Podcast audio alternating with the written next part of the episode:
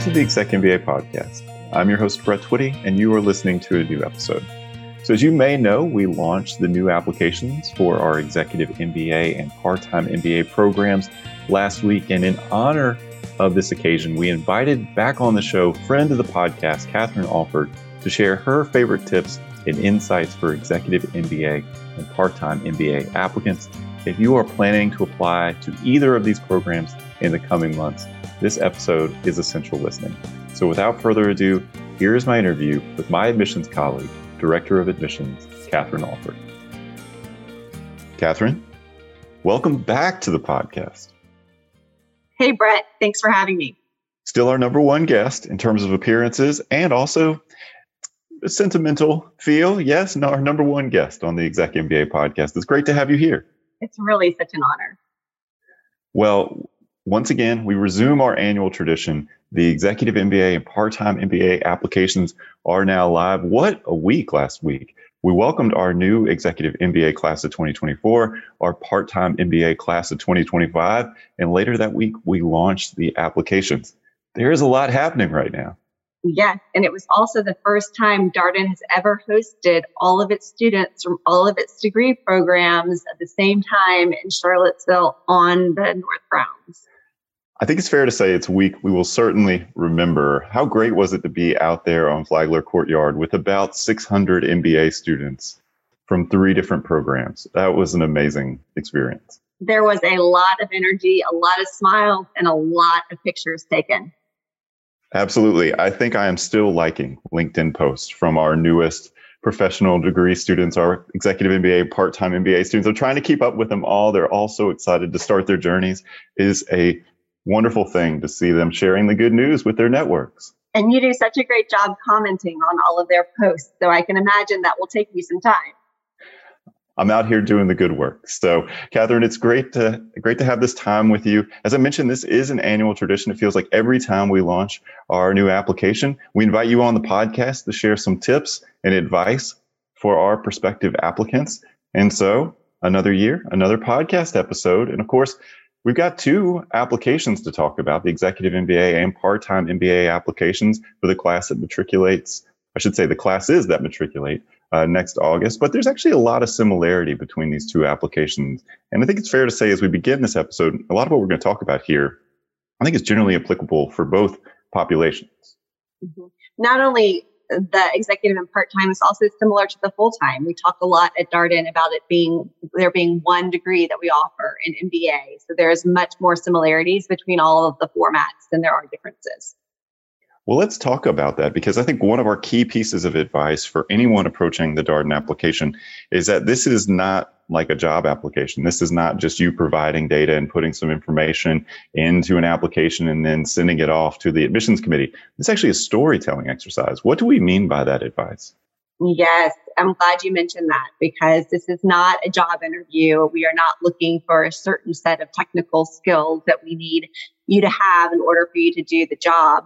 We're actually looking to build a really diverse class of students who come from all different backgrounds and walks of life, who have different professional backgrounds and have different career goals in mind. And so our goal on the admissions committee is to get to know you holistically. Uh, we talk a lot about focusing on this storytelling exercise, focusing on your narrative and giving us an opportunity to get to know you. One thing to keep in mind is that your story spans your entire lifetime. It doesn't start when you started working. It doesn't start when you started your time in the university. There are things that happen to us in our childhood where we grow up, the experiences that we have that shape who we are and the way we see the world. And so it's important for you to take some time to reflect on the experiences you had in your youth that you feel have helped to shape you into who you are today.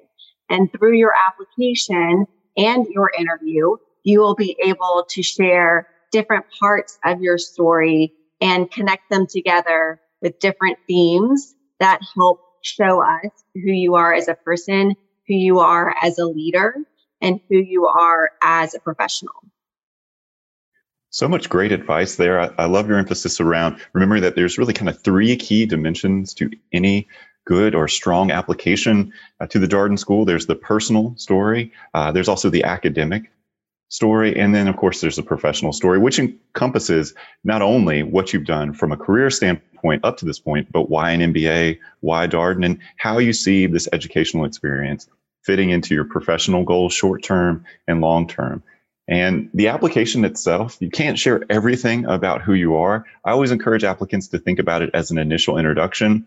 I've been working on our app tips playlist. This is actually something that exists out there on Podbean, on Spotify. I like to think about it as an admissions committee in a box where you can go step by step through the Darden application, everything from researching schools to getting organized for the application process to actually navigating each element of the application. And one of the things that you hear pretty consistently through uh, those episodes is the importance of being intentional as you approach the application process. Of course, in your research process, but also particularly having a plan, being intentional as you approach the application. So open an application, just take some time to read through it, see what's required, and then think about your application priorities, what you absolutely want to make sure you share about yourself in that initial introduction, and then think about how each element of the application can help you advance that narrative. I wonder sometimes, Katherine, if people think about opening the application and just stopping at that point and then thinking about, okay, what do I want to share and how can the application help me share that information? For me personally, I'd like to think about my story before I start reading through the application. I think the application is an opportunity for you to spotlight the different parts of your story and if you start with the application questions, you can kind of get a little micro focus on these specific areas of who you are. Whereas if you know your story going into the application, you can then see, oh, well, this essay is going to help me pull out this part of my story, and this prompt will help me pull out this part of my story. And so you have more ownership over the application process rather than letting the application control you. I really love that advice. Can we talk a little bit more about how you might develop your story before even approaching the application? So, one of the tips that I've heard you share before is about sitting down with your resume. I think that resume is always a good place to start because you want to have your resume in a good place. You know, for example, when you approach your recommender uh, about potentially writing one of your recommendations, or even you know talking about your story, thinking about what you're sharing. So, one of the advice uh, pieces of advice that I've heard you share before relates to kind of going line by line through your resume and asking why. You want to talk about that? Sure. So the resume is a snapshot of your life to this point. Now, I will add a disclaimer that it does not include your life. It should not include your life pre college. Go ahead and wipe high school off of your resume at this point in your life but you will need to do a little bit of reflection about your time prior to your resume and the things that you, the biggest takeaways from your childhood. But then go to your resume and look at your university line and ask yourself why. Why this university? Why did I choose this major? Why did I choose to get involved in these specific clubs and activities? Why did I choose to take on a leadership role? Those are all important clues as to who you are as an individual and the things that you care about. Then move into your first professional experience. Why did you choose to work for this company? Was it because of the people that you met through the recruiting process? Was it because of a professional opportunity you knew this company would provide for you? Was it the location? Was it the salary? All of these things are important uh, things to reflect on and think about before you apply to business school. And then continue that process of asking yourself at each line, why have you done all of these things? And I think you will start to really get some insights into your drivers and your motivators, which is what we are hoping to learn about through your application. And for our listeners out there wondering, you know, people always ask what makes a strong application or application that stands out. Uh, to Katherine's point here, typically self-reflection introspection someone who's really done that self-work to understand their motivations. Of course their motivations re- relative to business school and their and their short-term and long-term goals. I also think sometimes friends and colleagues can be helpful to us as we approach this decision of applying to business school even in terms of refining your story. Do you have any tips around around those conversations Yes, I do think it's important to reach out to friends and also family, people who know you really well, and ask them what stands out to them about your professional experience. Ask them where they think you really shine. where your areas of strength are, where your opportunities for growth are, and just make sure it aligns with how you think about yourself. It might provide you with some extra insight and also some extra affirmation. All right. So to our listeners, if you're if you're hearing this advice, what we generally counsel is okay, great, you're now ready to apply, but maybe slow down a little bit, get organized, think about the story that you want to share.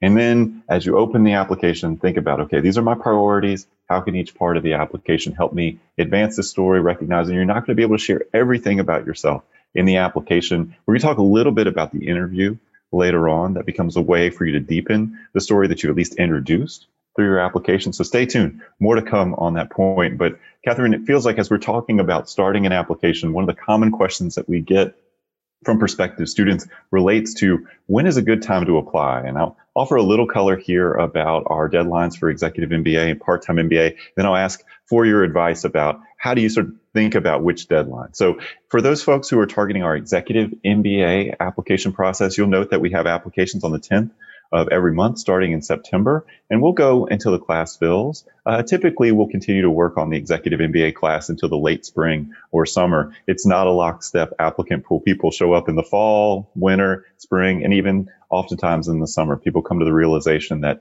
now is the right time for me at all times during the year.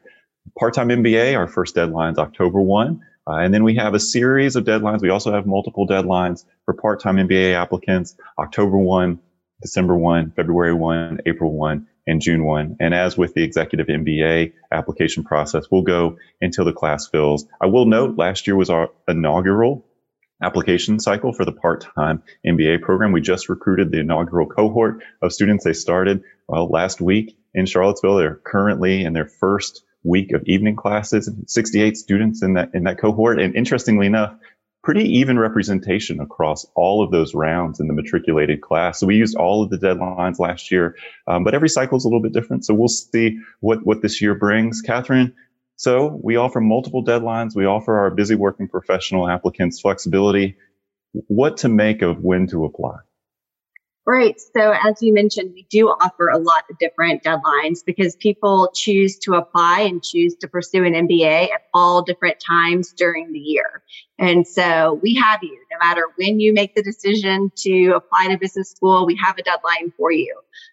The most important thing you think about when deciding when to submit your application is when do you feel you are able to submit the strongest application. You don't want to rush your application. You want to be thoughtful about it and intentional about it and be proud of what you're ultimately submitting when you do hit the submit button. But at the same time, every seat is available and every scholarship dollar is available in the first round. And as we move through the admission season, we have fewer slots available and fewer scholarship dollars available we, and as Brett mentioned, with the executive format, we will go into the spring and sometimes the summer. So it's a little bit of a gamble if you wait until the summertime, whether or not we have space, but we will have space all the way through the spring for sure.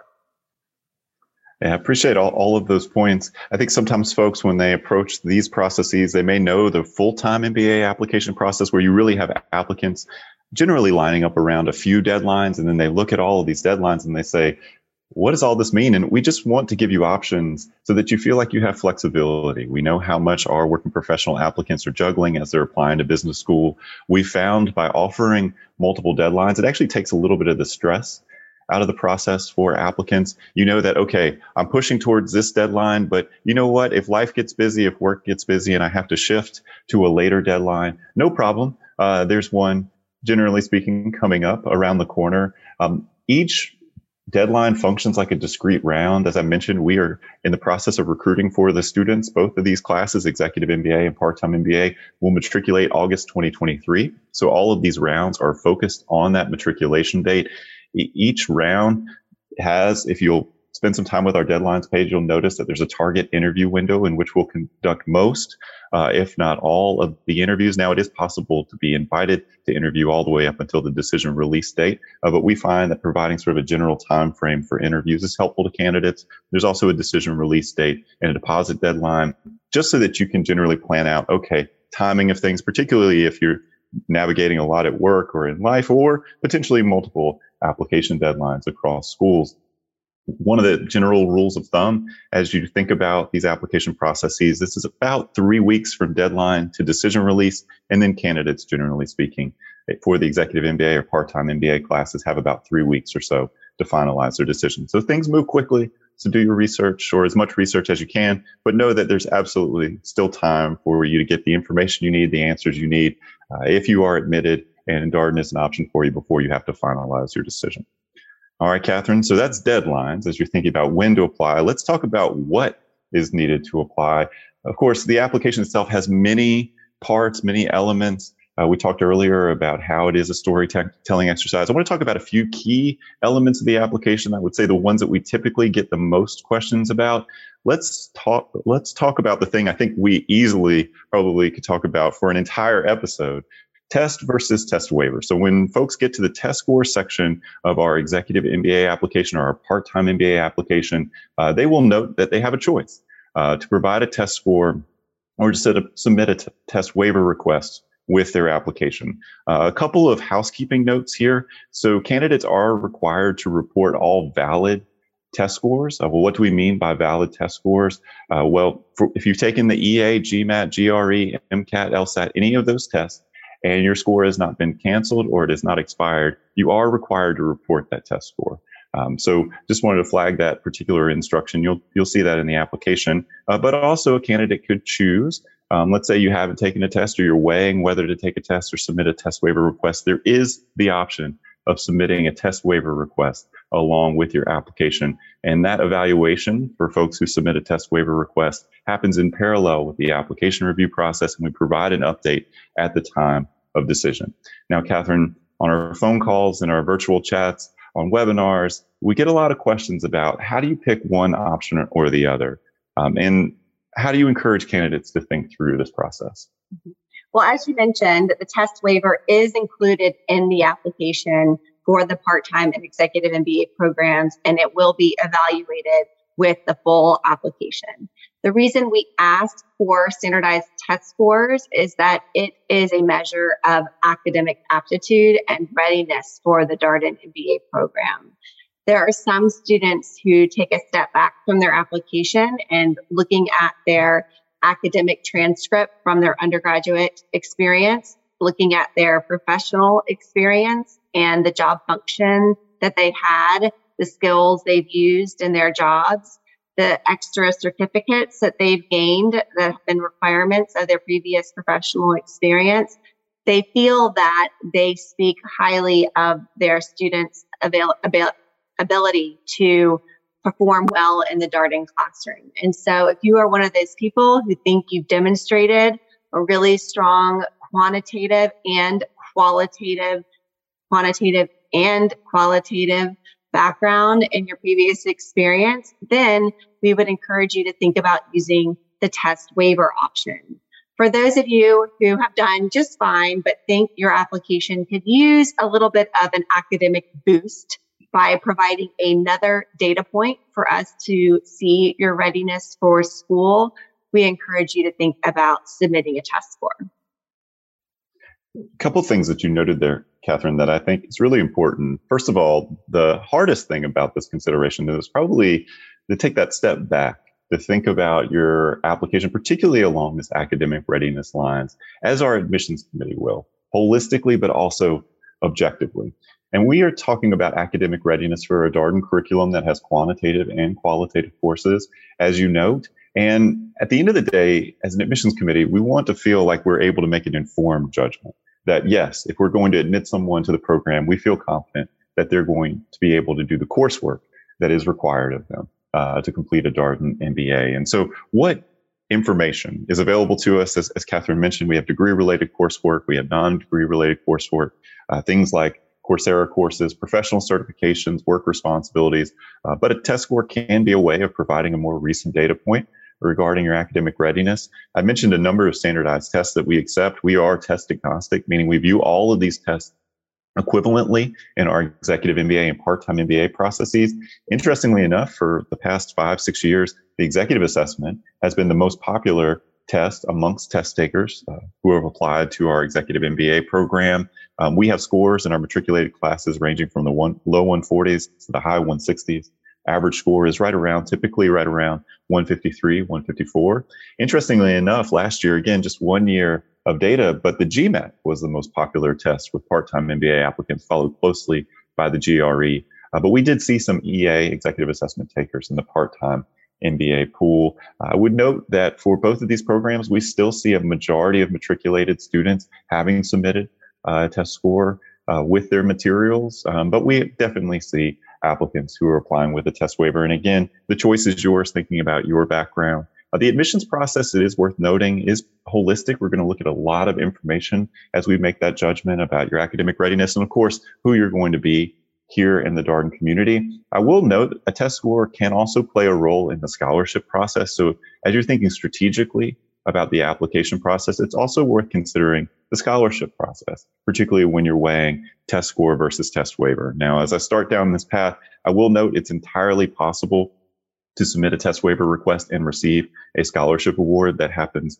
all the time in our processes. But if you're an applicant for whom a scholarship award is going to be an important material part of your MBA decision making process, just know that standardized test score is one of the merit criteria that our scholarship committee uses when making awards. And so having a test score can sometimes mean the difference between perhaps not receiving an award and, and receiving an award, depending upon the strength of your test score, or it could mean that you have met multiple criteria in the scholarship review process, which could sometimes mean a larger award.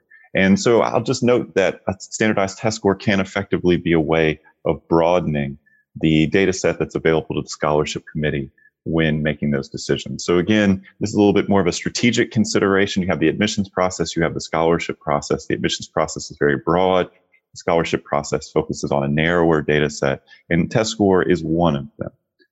All right, Katherine, we talked about test versus test waiver.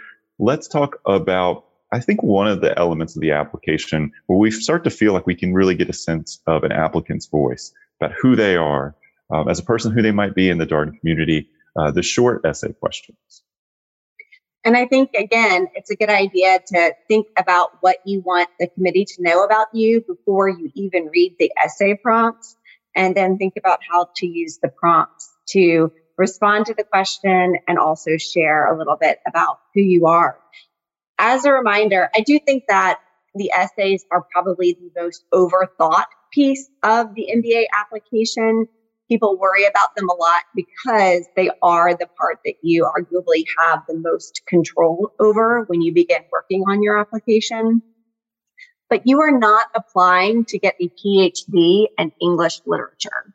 You do not need to write your essay like you did your essay for college when you might have started off an essay with a sentence like, it was a dark, cold, and rainy night. The rain batted off the windshield as I drove to my destination. Um, we just have some specific information we are trying to learn about you, and we just want to know what that is. And so read the prompt, think about how to do your best job responding to the prompt write down your response. Don't overthink it. Remember, we are not judging you on whether or not we think you're going to be a Nobel Prize winner in English literature. And have somebody that you know well read the essay that you wrote and see if they can tell you what they think the prompt was. And if they can, then you know you've done a great job answering the question Darden has asked and you can move on. It's also worth noting that essays that committees ask of applicants are, uh, we, we are very thoughtful about the essays that we choose to ask. And so the prompts that we choose to give. And so the essays are actually communicating to you the values and the priorities of the university where you're applying. So pay attention to what the school's saying about themselves through the essay prompts and make sure it's a match for who you are. I appreciate that point about the two way conversation. You know, what's asked in the application being a way of communicating, hey, this is what's important here at the school. Of course, for our executive MBA and part-time MBA applicants, there are multiple questions because we think that gives you a better opportunity to share about yourself. To Katherine's point, you only have so much real estate here. Uh, we're talking uh, maybe just a few hundred words at, at, most. And so it's probably a whittling down rather than a working up. I think that's probably fair to say. Katherine, I, I was listening um, to you talk about undergraduate essays. I appreciate the sort of, I know you're a UVA alum. Maybe, maybe ch- channeled Edgar Allan Poe when applying to college. I, I love that. So um, I will just say, like, we're trying to get a sense of who you are. There is no right answer. It's much more about what you affirmatively want to communicate to the admissions committee. So think about these essay prompts as a way of giving you a platform to share about yourself. And again, where we started this conversation, this is about your story and your narrative. And of course, the essays are a great opportunity for us to get a sense of your voice and we'll continue to learn more about you if you're invited uh, to an interview. But I think these these conversations, uh, well, within within the essay, they kind of set the stage for our understanding of who you might be in the community. So, um, Katherine, thank you for your insights uh, about about the short essay questions. Let's come to another part of the application. I would note that this is the part of the application that the candidate is not going to fill out themselves. Makes it a little bit well, it make, makes it unique in, in the application, um, the recommendation. So the recommendation letter is probably the part of the application that we get the most number of questions about. The great thing about the letter of recommendation is that it is out there in the web. Um, you can Google the common letter of application, common letter of recommendation from GMAC and read the questions that will be asked of your recommender, and then think through who will do the best job responding to these questions. The rule of thumb is that we like to have your recommendation letter come from a direct supervisor. However, we realize that that's not always going to be a good choice. First and foremost, you want to make sure this person who writes your recommendation letter likes you.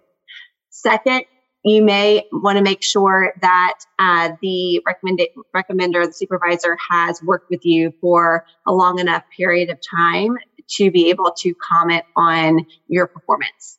Sometimes, if you work for a consulting firm, you don't spend a lot of time interacting with your direct supervisor, and you may feel more comfortable asking someone who's worked with you on different projects to write your recommendation letter. And then sometimes you might be an entrepreneur and you don't have a direct supervisor. So you have to think uh, creatively about who has seen your work product, your work ethic, and has worked with you in a collaborative setting.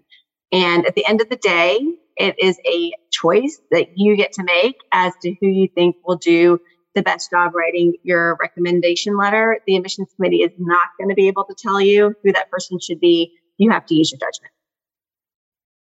Yeah, I think this falls within so many other pieces of the application where you're making choices, right? This is your story. We're trying to get a sense of who you are. I think the recommendation has a lot of power because, of course, it's us hearing from someone other than you uh, about you. Uh, to Katherine's point, the prompts. So there's a ratings grid that the recommender will fill out where they assess you across a number of dimensions. And then there's three basic prompts that the recommender would respond to. I think these are helpful to keep in mind as you think about potential recommenders.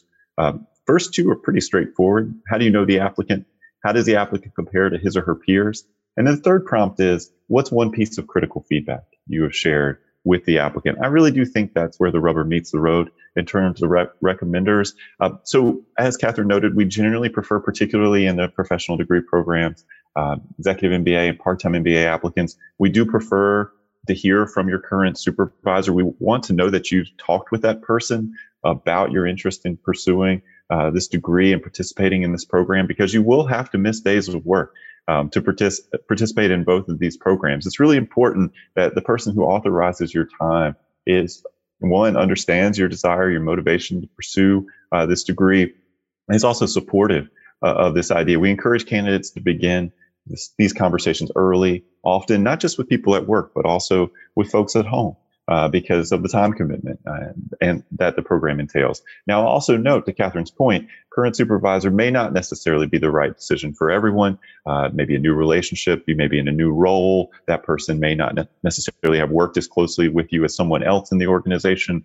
Uh, the additional comments section of the application is a essentially a blank space in the application for you to pr- provide any additional information you think would be helpful to our admissions committee. So I will note here If you pick someone other than your current supervisor to be your recommender, generally advisable to use the additional comment section of the application to help us understand your recommender choice. Because I will say, I mean, Katherine, when I see that and it's someone other than the current supervisor, I do sometimes have a question like, well, why not the current supervisor? And I think it's always good in those kind of ambiguous situations in the application for the applicant to provide more information to actually speak directly to the choice.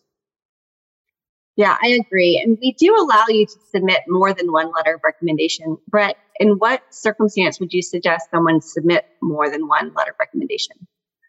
Well, I think this gets back to where we started this conversation and thinking about your story and thinking about what one recommender can say about you and how that person's perspective can contribute to your story. And do you think that there's someone else out there? Again, it's not necessary, it's not required, it's an additional recommendation. Uh, you can submit up to two. So, is there another person that you think is really important to have their perspective captured in your application as you introduce yourself to the admissions committee, as you tell your story? Through the application materials. Again, we're, we're looking for an additional perspective, a, a complementary perspective perhaps, um, but new information, something that's not necessarily re- redundant or repetitive of what we got from the first recommendation. Um, that's how I think about it, Katherine. What, how do you think about it? I feel the same way, but I would encourage you to gear more toward the professional side of your life rather than personal and volunteer. I think that's a good point because again, we are thinking about your future in professional environments and certainly business school is while an academic environment uh, is also a, a professional environment because the focus is on helping you grow as a leader, as a manager, as a, as a business professional. I think professional recommendations are generally preferred in, in our process. But of course, we're always happy to answer any questions that you have. We're not going to be able to tell you what recommender you might choose. But if you have any sort of logistical questions, I, I will just flag this here. Um, the recommendation process is completely electronic. So once you put your recommender's information into the application, they should, we'll say should, receive an email with a link to the recommendation materials. Now that email occasionally gets caught in spam filters, doesn't necessarily always make it to the recommender. So after you put their information in, circle back a day or two later to say, hey, you have any questions about the recommendation uh, materials? Is there anything I can help with just to make sure that they received it? I will note once they submit the recommendation, you will receive an email. You'll know that they have received, they have submitted their recommendation, and a red X on your application status page will change to a green check mark. And last piece of advice, the recommendation I would file under one of the slower parts of the application. I used air quotes. It doesn't necessarily come through on the podcast, but I think it's fair to say that the other parts of the application, you're in control of the timing. You know, you're working on your application, you're filling this out. Recommenders tend to be pretty deadline driven. So make sure your recommender knows the application deadline you're targeting. Generally speaking, we do have some flexibility for a recommender who might need another day or two, but we really do encourage applicants to encourage their recommender to submit the recommendation uh, by the target deadline. All right. Interviews, Katherine probably our favorite part of the application process. We always enjoy reading applications, but there's nothing quite like getting to sit down with an applicant for 30, 35 minutes, hearing directly from them, their story. So I'm going to say this about our interviews, and I want you to explain what all this means. So our interviews are anonymous and conversational. What does that mean?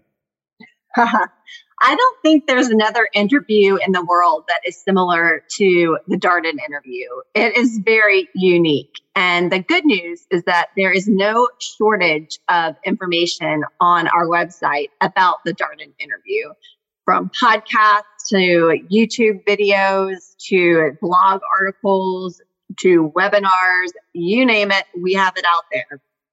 The Darden interview is anonymous, which means the interviewer has not seen your application nor your resume prior to meeting you. So, coming into the interview, the only thing the interviewer will know about you is your name.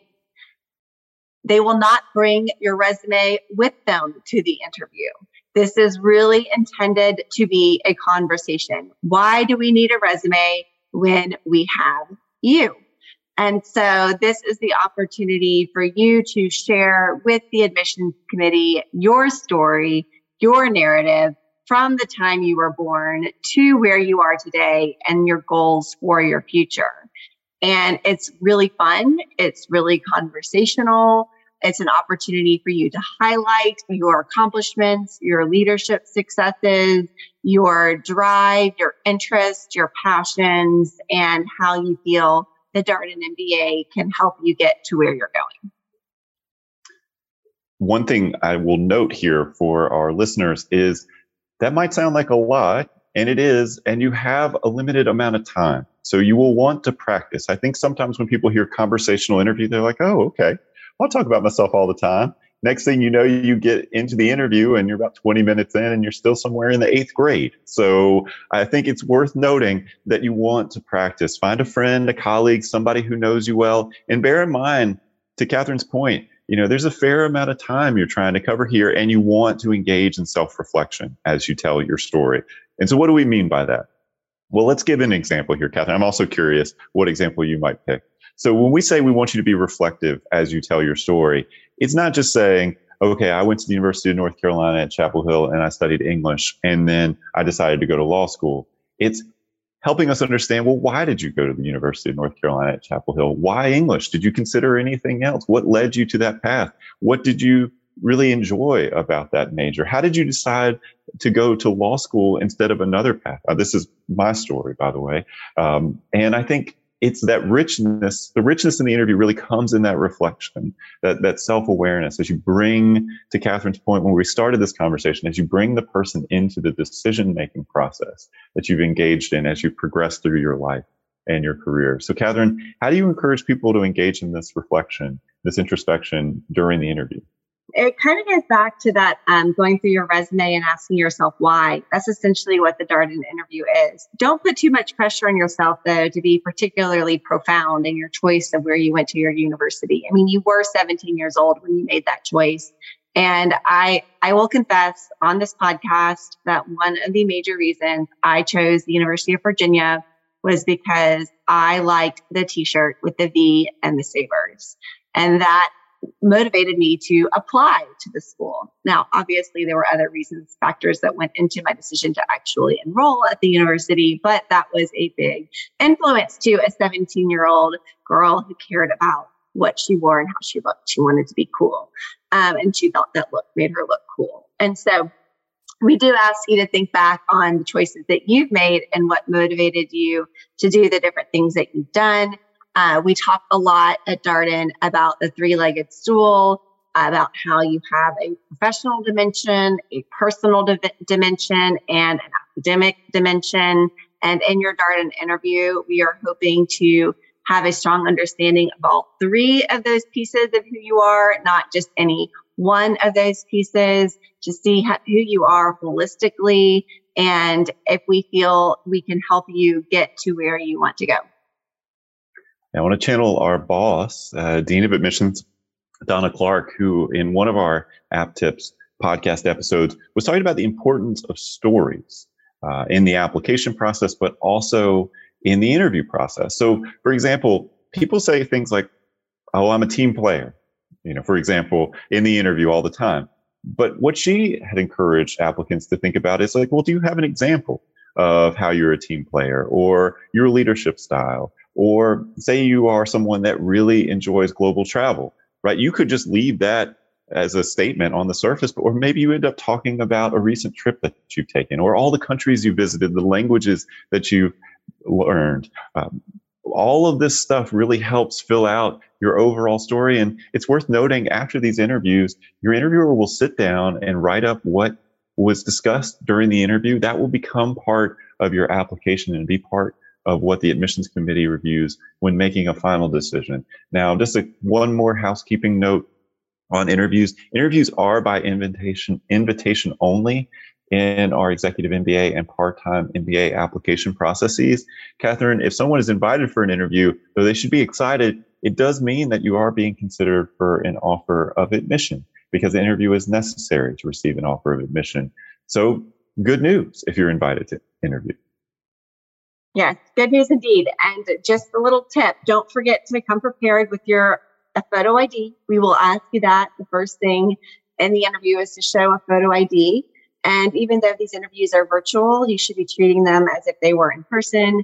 You should be dressed professionally and um, and prepared. You should know exactly what to expect because we have, again, a lot of resources out there. Yeah, cannot encourage you more to take a listen to our interview tips podcast episode, to read our blog post, to watch those webinars Katherine mentioned, um, because they will we try to be as transparent as possible about this about this interview because it is different than what people are used to when it comes to interviews. People are so used to behavioral interviews at this point. Tell me about a time when, what are three words that describe all these kinds of questions? And that is not the frame of this conversation. This is an opportunity for you to really tell your story. I think one of the great things about this, Katherine, getting back to something that you mentioned before, is that when you sit down for a conversational interview that's structured as the Darden interview is, you are in control of your narrative. You are really choosing what you are sharing, as opposed to a behavioral interview where you're just reacting to questions that someone else is asking and trying to push your story uh, around those questions. I think that the Darden interview approach gives the applicant an incredible opportunity to tell us who they are and for us to get a sense of maybe some things that are harder to judge from the application itself. Uh, communication style, presence, how they might relate to classmates, um, these kinds of things. It's also an opportunity for you to come with some questions about the program. Um, make sure you've done enough research to be at a point where you do have questions and there are things that you want to learn more about. And also remember that you're also trying to learn about Darden and whether or not it's the right place for you. And so use the interview as an opportunity to learn more about the school and assess how you feel um, you fit there. All right, Katherine, as we wrap up, any final words of advice, a final tip that you encourage applicants to keep in mind as they as they think about their Darden application? I would encourage you to be proud of your story, no matter what it is. There is no particular cookie that we are looking for in this process. We're looking for people who bring a broad range of experiences and um, and circumstances into the class. And so be proud of where you come you've come from. If you're at the point in your life where you're thinking about making a big investment in your in yourself and in your future, that's something to be really proud of. And so be proud of everything you've accomplished up to this point and be excited to share I love that point. And the thing that I think is really important for our prospective students, for our applicants to keep in mind is that when we're building a class, we are building for the Darden classroom and for the Darden community. We want as many different kinds of people in the room as possible. You know one thing about Darden at this point, you likely know that it's case method school. Uh, it's a participatory learning environment. Students really are actively engaged in discussion in the classroom. And when we're thinking as an admissions committee about that discussion, we realize the more difference is present in the classroom, the more different backgrounds, experiences, work experience, lived experience, etc. is present there, the richer, the more vibrant that discussion will be. And I think it's also one of the great truths of the Darden community that people who are attracted to that kind of learning experience also want to be very engaged outside of the class room typically. We see clubs and organizations uh, sprout up all the time with our executive MBA students. We've already had part-time MBA students asking about clubs and organizations. And people are really, they really enjoy getting to know each other and investing in relationships with their classmates. And I think that's a natural outgrowth, kind of the self-selection of who chooses uh, this program. At least that's how I think about it, Katherine. Yeah, no, I agree. I love the conversation I had this week with one of our incoming students and he said, y'all did not talk enough about the network. And he said, I networking just sounds, you know, yeah, that's a part of your MBA program because this is such a bigger thing than networking. He was like, this is like meeting your family. You really get to know these people and build deep and meaningful relationships with these people. And so, um, the school's investing in you. Um, you're investing in the experience and this is just a, a, a, ride you're about to enter that you should get really excited about and be really enthusiastic about. Well, Katherine, I can think of no better way to wrap up this conversation than with those sentiments. So thank you, as always, for coming on the podcast, for sharing your expert advice and tips for our listeners. And to our listeners, best of luck as you work on your Darden application. Look forward to getting to know you, everyone. And that was our spotlight on the executive MBA and part time MBA application processes featuring my admissions colleague, Director of Admissions, Katherine Alford. As always, if you have any comments, suggestions, requests, anything you'd like for us to cover here on the podcast, we're all ears. We can be reached at exec, that's E X E C, MBA at darden.virginia.edu. Until next time, stay safe, be well, and thanks for listening.